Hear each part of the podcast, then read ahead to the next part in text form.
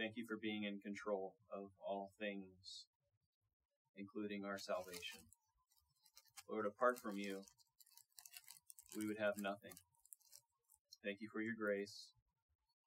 God, help each and every person in here to know you more and to pursue you diligently more. To cherish and esteem Christ above this world and above all things. And that they would mature as Christians and understand they're mm-hmm. not supposed to remain in a fearful state. And they're not supposed to pursue you for the sake of rewards alone and the benefits.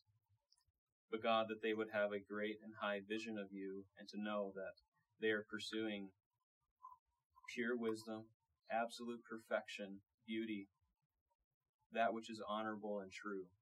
And that that would be their great vision as they move forward in their Christian life and walk with you. That that would be their focus, what they see and look toward when they mm-hmm. lift their eyes toward you in heaven. That it's not about the gold streets, and it's not about what they may or may not have, but it's about being in your presence and being with you alone. For you are worthy of all adora- adoration, affection, zeal, and all focus deserves to be upon you and you alone. Amen.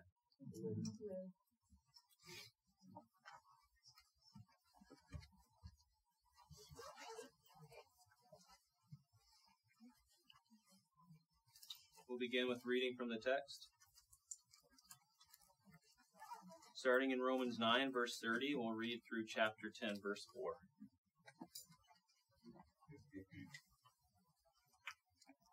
What shall we say then? That Gentiles who did not pursue righteousness attained righteousness, even the righteousness which is by faith. But Israel pursuing a law of righteousness did not arrive at that law. Why? Because they did not pursue it, the righteousness. They did not pursue the righteousness by faith, but as though it were by works. They stumbled over the stumbling stone, just as it is written. Behold, I lay in Zion a stone of stumbling and a rock of offense and he who believes in him will not be disappointed. Brethren, my heart's desire and my prayer to God for them is for their salvation. For I testify about them that they have a zeal for God, but it is not in accordance with knowledge.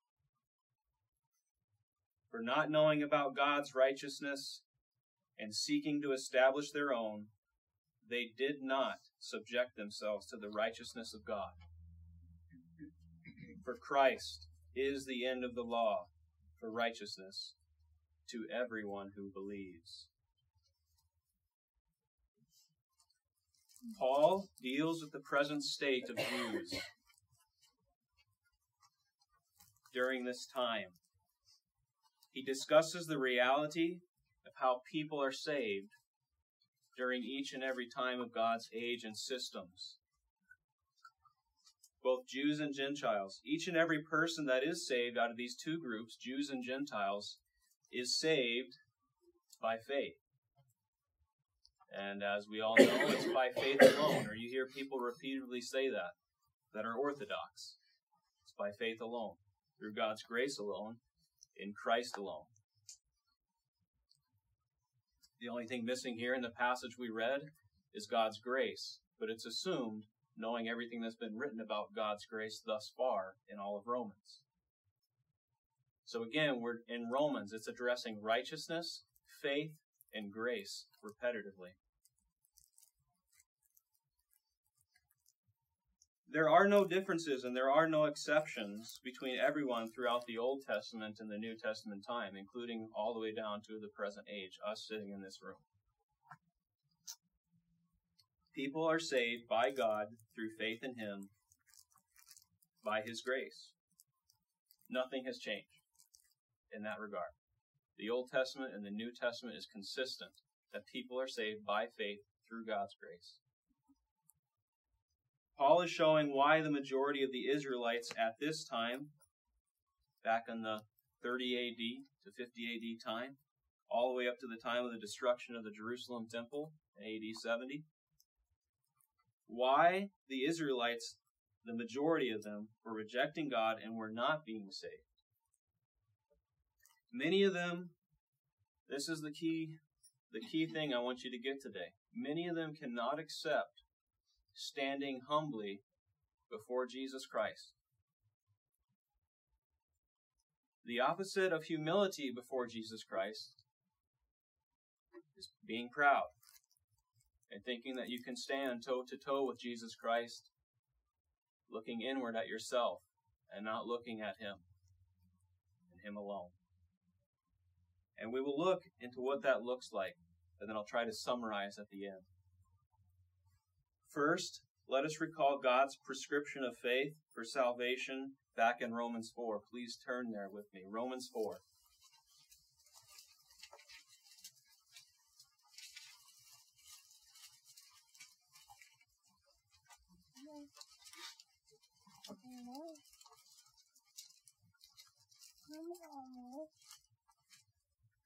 Romans 4 begins, and the whole thing is centered around faith. We talked about God's righteousness in chapter 3 and man's sin, and in faith was introduced, but this chapter is all from a human perspective what faith looks like. Specifically, the faith of Abraham, and in a small way, also a quote from David, the faith that David had in the beginning. Primarily, this whole chapter looks to Abraham and what his faith is like as an example for all of us. Is our faith the same as Abraham's, the way Paul describes it in this chapter? And I would pray that everyone would humbly see that their faith shows signs to be just like the faith which Abraham had before he was circumcised and even after he was circumcised.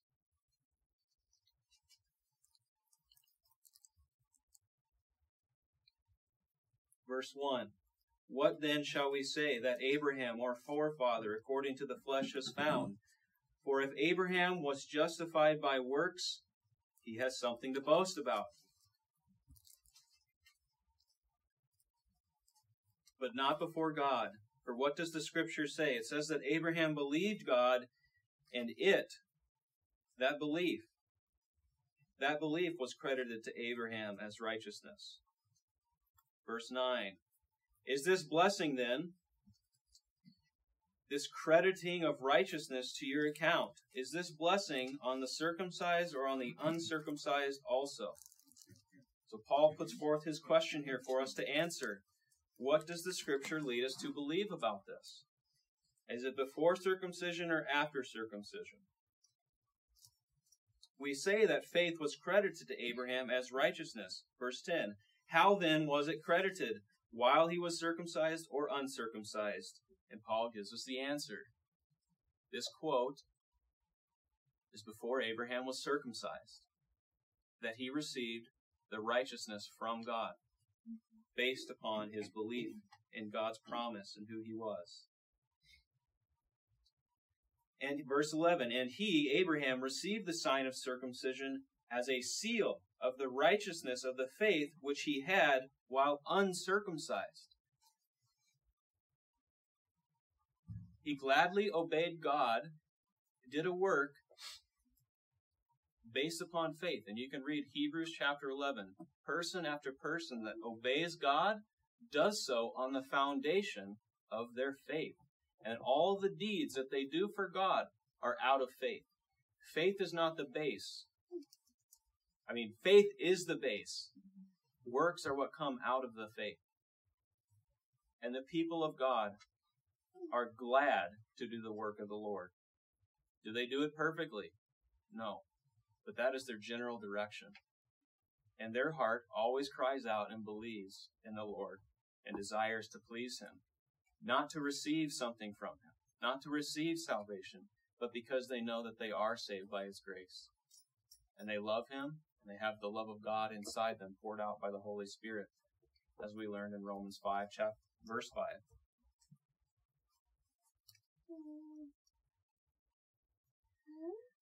So he, Abraham, might also this this purpose of this is so that he, Abraham, could be the father of all who believe without being circumcised, meaning the Gentiles, and that righteousness might be credited to them also. So both Jew and Gentile find that they must walk like Abraham. It doesn't matter whether you're circumcised or not. Righteousness comes through faith. And so that Abraham, the father of the circumcision, to those who not only are of the circumcision, but also who follow in the steps of the faith. And so those who are circumcised, circumcision will not save you, is what Paul is saying. Being a descendant of Abraham will not save you. Doing works of the law will not save you, as we will continue to unfold and unwrap. Based solely on that, you must follow in the footsteps. All your works must be out of faith, otherwise, they are coming from sin stained hands, and they are hideous before God.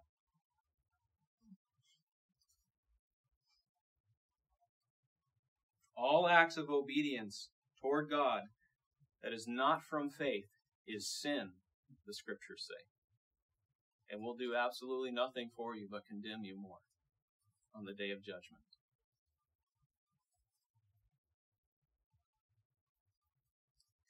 The promise to Abraham or to his descendants that he would be heir of the world, and likewise, Jew and Gentile, we are going to inherit the world who believe and walk in the faith just as Abraham had.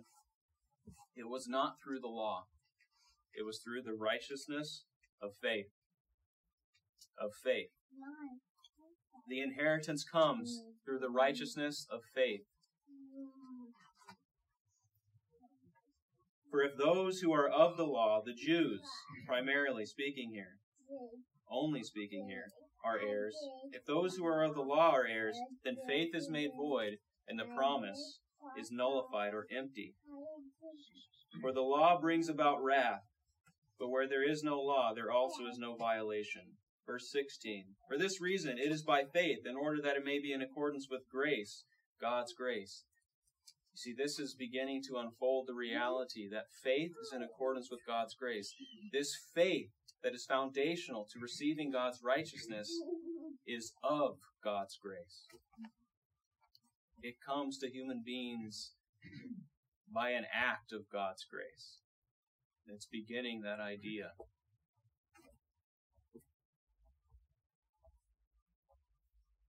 so that the promise will be guaranteed to all the descendants. Jew and Gentile in context here, the word all. The Jews and the Gentiles, circumcised and uncircumcised, who walk in the faith of Abraham and believe in God and treasure God and treasure Christ and are humble before Christ and trust in his righteousness. These are the ones. These are the ones. These are the descendants, the beloved of God, my people who shall receive the inheritance. And it is not only those who are of the law, meaning the Jews, but it's also to those who are of the faith of Abraham, meaning the Gentiles. He is the father of us all, both groups of people. God made Abraham the father of both Jews, his true blood descendants, and those who would believe like him and be his children by acting just as he did by having the faith in God.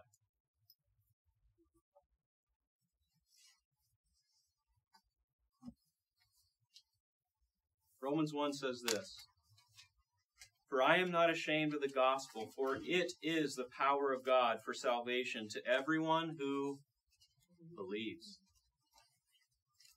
Not to everyone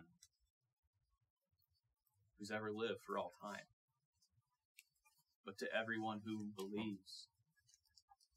And this belief will be credited to them as righteousness in its accordance with God's grace. And it goes to the Jew first, and then it also, by God's grace, it extends out to the Gentile nations.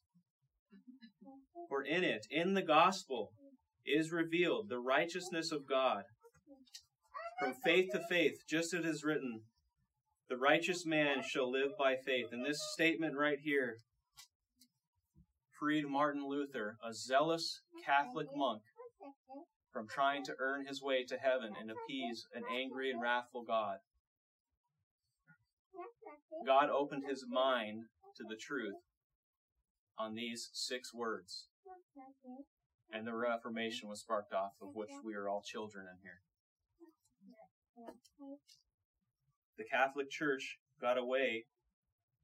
The Roman Catholic Church got far away in their understanding of these truths from what the early church believed in the Middle Ages and in the High Middle Ages. And to this day, they remain in great error.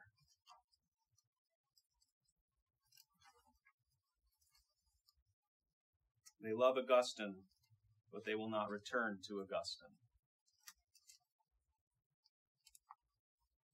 The church father from the 400s.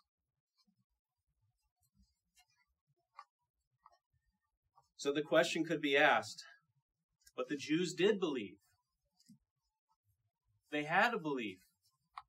They had a certain kind of belief. They believed in the law and they pursued it zealously. They were passionate about God. Paul himself was willing to kill people who weren't staying traditionally Jewish. The guy who's writing this letter. He was very zealous for anyone getting away from what he thought was truly scriptural. But Paul himself was in error until God illumined his mind and appeared before him on the road to Damascus. So the Bible describes that there are various kinds of faith, but not all are a true faith. Not all are that narrow path and that narrow way that leads to God and heaven. Mm-hmm. There are many beliefs out there in the world about God and about what is true, but they are not in accordance with knowledge, as Paul just said here in Romans 10 1 through 4. So there is a sense in which there has to be a true knowledge of what true faith is. And you must be in accordance with that true knowledge. There's a knowledge piece that you must be giving your assent to.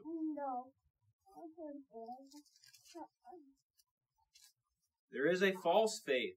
And James describes that very vividly in his epistle. There is a faith that is empty or even deeply wrong about many things. You can read Hebrews 11, as I mentioned earlier. It's a wonderful chapter to discover what biblical faith looks like. And now I'm going to launch into the works a little bit. What does faith look like?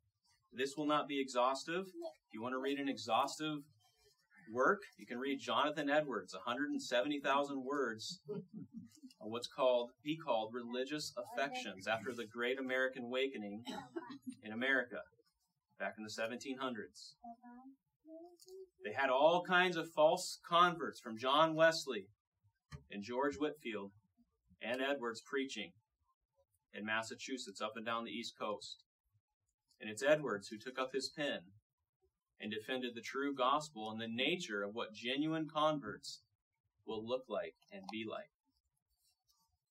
Little light reading for you 170,000 plus words. Religious affections. And so today I will be talking about what the Christian's affections look like and where the Jews erred. They were passionate. They had affections. It said that they were zealous for the law. But all the passion in the world can be wrong hmm. if it's not in hmm. accordance with the true knowledge. Passion and zeal does not save you. We're going to look at the way the Bible begins. We're just touching on a few scriptures. This is not, like I said, this is not exhaustive. We're going to look at a couple of the key key elements, basic elements, if you will, of the Christian's attitude and his affections. Genuine faith does produce deeds. It does have an obedient heart. It prays, it trusts, it deeply desires, and has a deep love that is toward God. going toward God, seeking God, has a vision upon God, treasures Christ, esteems Christ above all things. But all those things I just said are done out of faith. They're done out of faith. But this faith is a faith that goes to work in how you think and live each day. This touches on the dual side of the corn, coin and what's known as repentance, the other word used throughout the New Testament. Repent and believe, Jesus says in Mark chapter 1, for the kingdom of God is at hand. Repent and believe. And so, what does that look like, Jesus? What does repenting and believing look like to you? How did you describe it? How did your apostles describe it in the scriptures? What did it look like even in the Old Testament? Well, it's the same way it does in the New Testament. It's just there's a little more because we have the great outpouring of the Holy Spirit now. Old Testament saints didn't have as much of the blessing of the Holy Spirit because Christ had not yet been resurrected. Another topic for another day. About those details. Are you thirsty and are you hungry for God? When you look upon Christ in the Gospels and when you read and study Him, is He a byword? Is He second in your life? Or is He riches and treasure? And is He beautiful to you? Is He first? There may be days where He feels like He's not first, but the child of God thirsts and thirsts and thirsts and cannot stop himself from keep coming back to God, desiring Him above this world.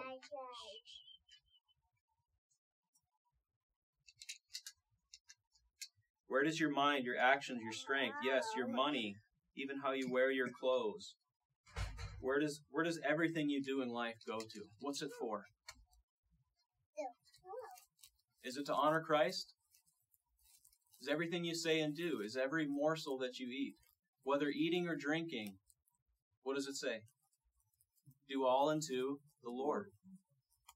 The smallest detail in your life is supposed to be directed toward giving glory and honor to God. And you know what? A true Christian wants to do that.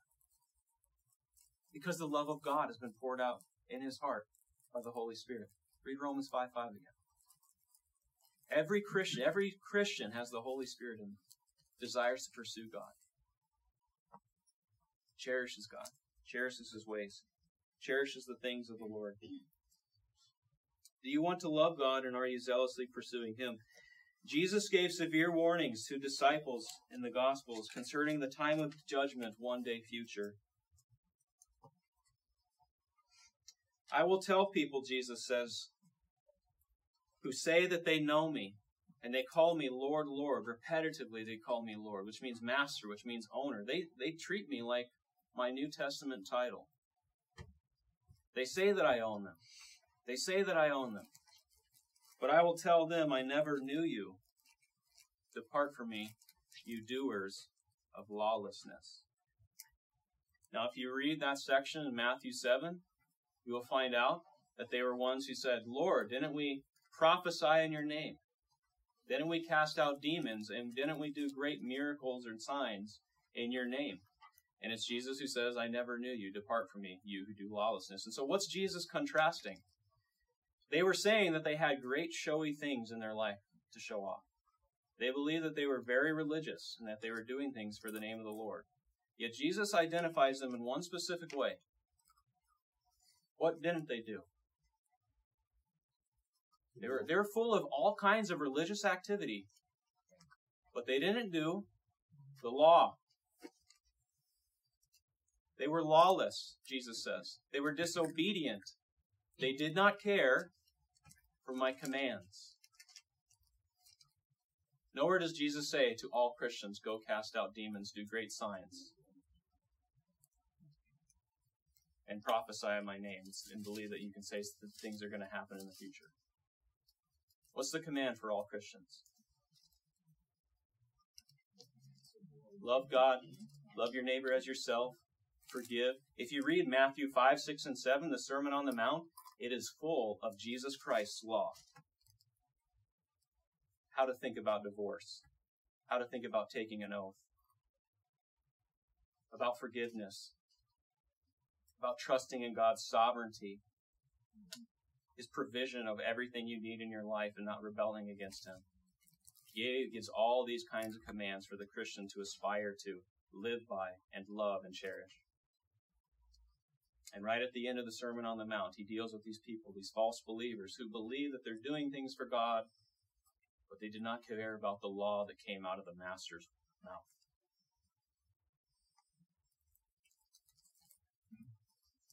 They didn't cherish Jesus' words. They didn't treat his word as if it was him himself.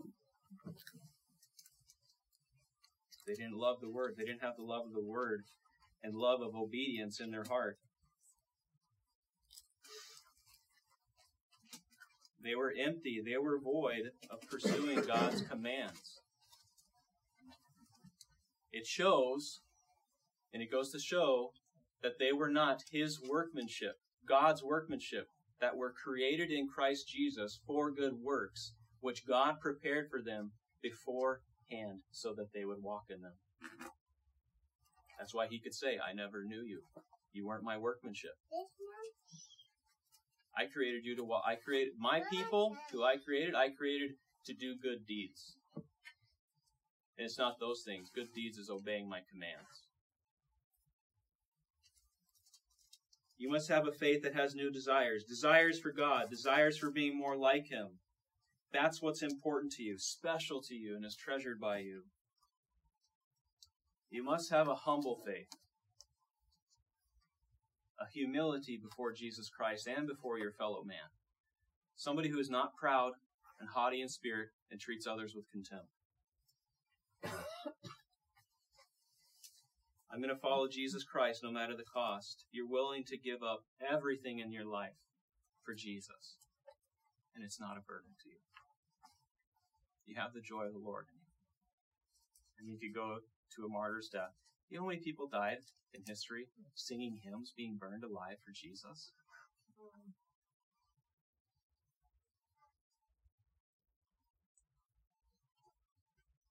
They had the joy of the Lord in them.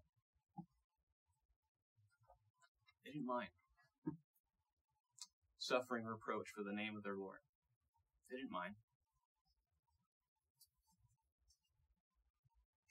And they didn't hate the people that were doing it to them. Many of them say the same thing that Jesus said on the cross. Forgive them, they know not what they do. That's love. That goes to work in your mind, in your heart. That's deep theology that comes out in your actions, the way you actually live.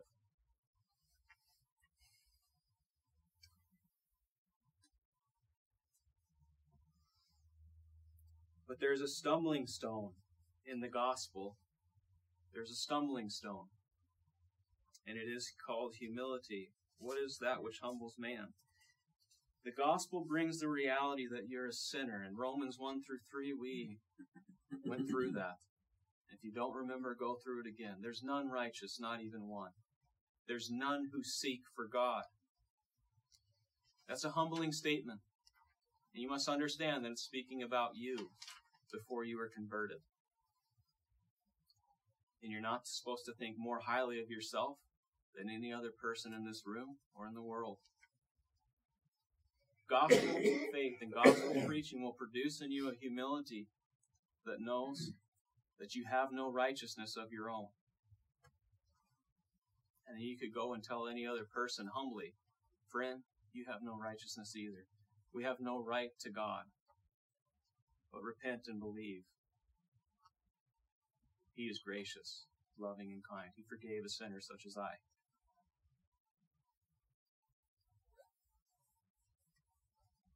You can never be good enough, the gospel says. You can't earn heaven or favor with God. You can't do it. Your hands are sin stained. Can a leper change his spots? Can an Ethiopian black man change the color of his skin? The answer is no. It's impossible. It's impossible for those creatures, the leopard or a man, to change what they're clothed with. It's also showing the state that you're a creature, there's someone over you, a potter, an author, an originator. A primary cause. You are secondary.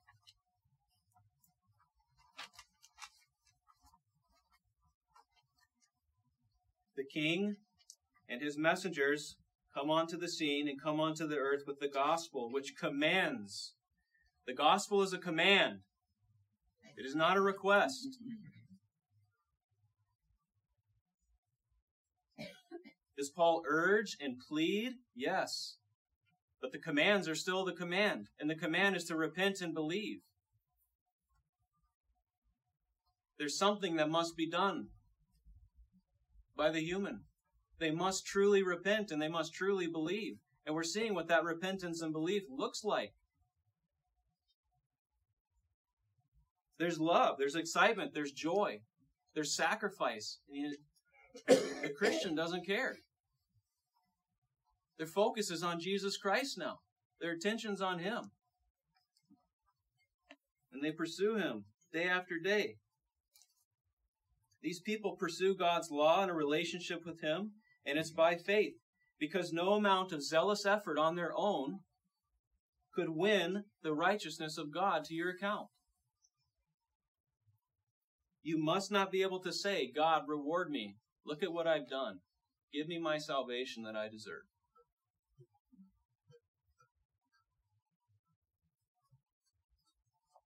You cannot boast of self before God. You can never look inward. You cannot boast of yourself before other men. the Old Testament Jew, just like the New Testament Christian, pursued obedience or the law of God through faith because it was a faith that was satisfied in God and His righteousness and His mercy and His provision of grace. Their life, as we're going to read in Romans 12, 1 and 2. Do you know how you present your life to God as a living sacrifice? Do you want to know how you become more obedient? It's when you treasure God and His grace. By the mercies of God, present yourself as a living sacrifice. What are the mercies of God? It's seen all over the gospel that you were a sinner, but God saved you by His grace. You treasure God and His grace, and that motivates your faith into works of action because you see that the Savior is worthy and has given you something you do not deserve. You're humbled by that, and it pierces to the heart. And at the same time, you have joy and you pursue Him and love Him. You do not try to magnify yourself before God or other men.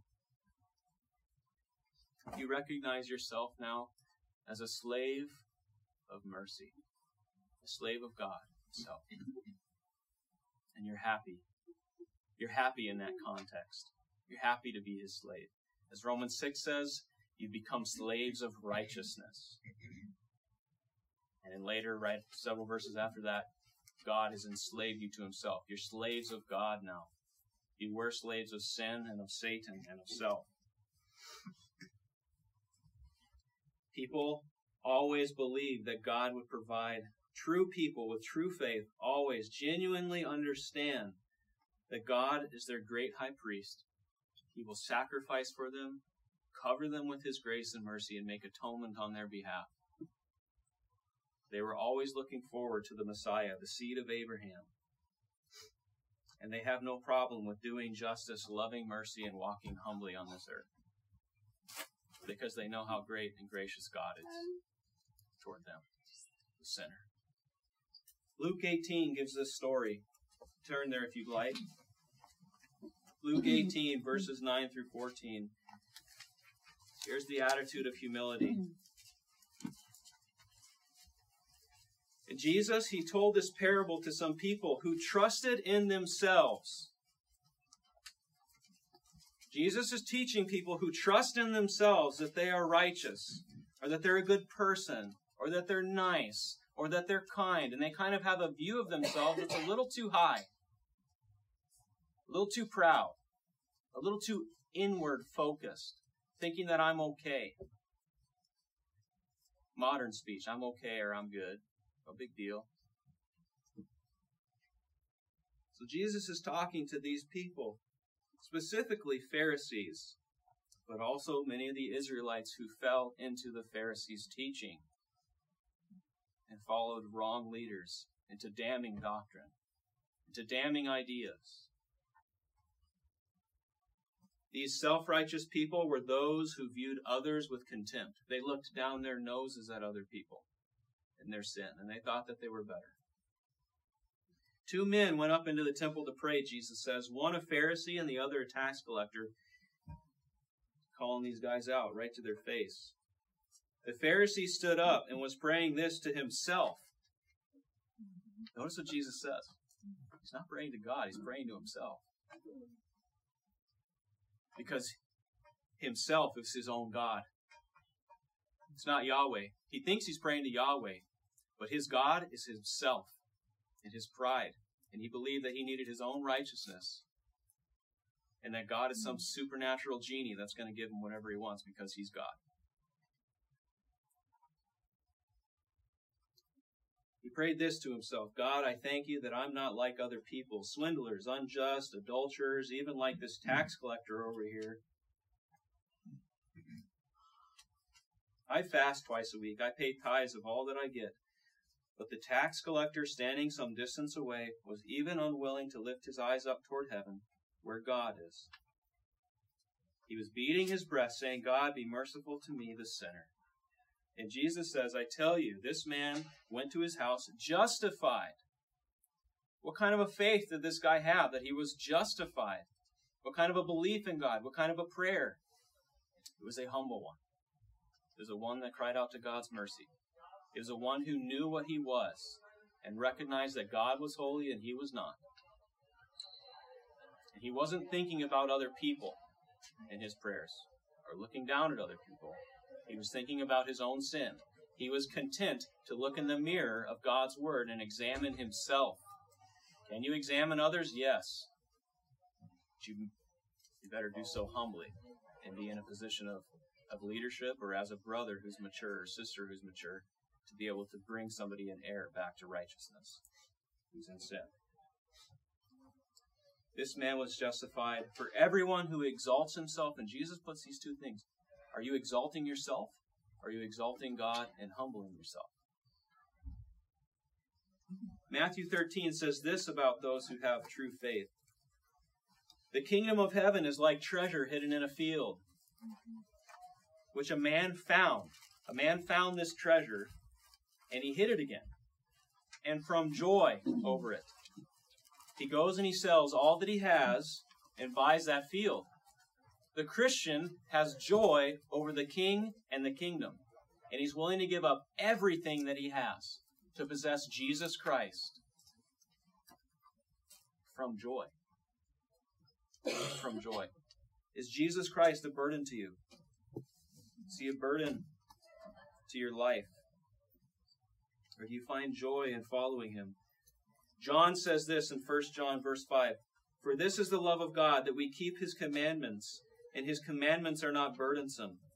For whatever is born of God overcomes the world. What kind of faith does John say those who are born of God have? An overcoming faith. A faith that keeps God's commands and does not find God's commands burdensome to them. Those born of God keep God's commands, and they don't think it's a burden. They don't think it's a burden. So Christians are humble. They have joy, sacrificial joy. Sacrifices nothing to possess the king and the kingdom. I give everything for the king and the kingdom. It's nothing compared to the king and the kingdom, is their vision. And they have an overcoming faith that's not burdened by God's commands, by the words of Christ and the teaching that they're to follow. No person can muster up biblical faith.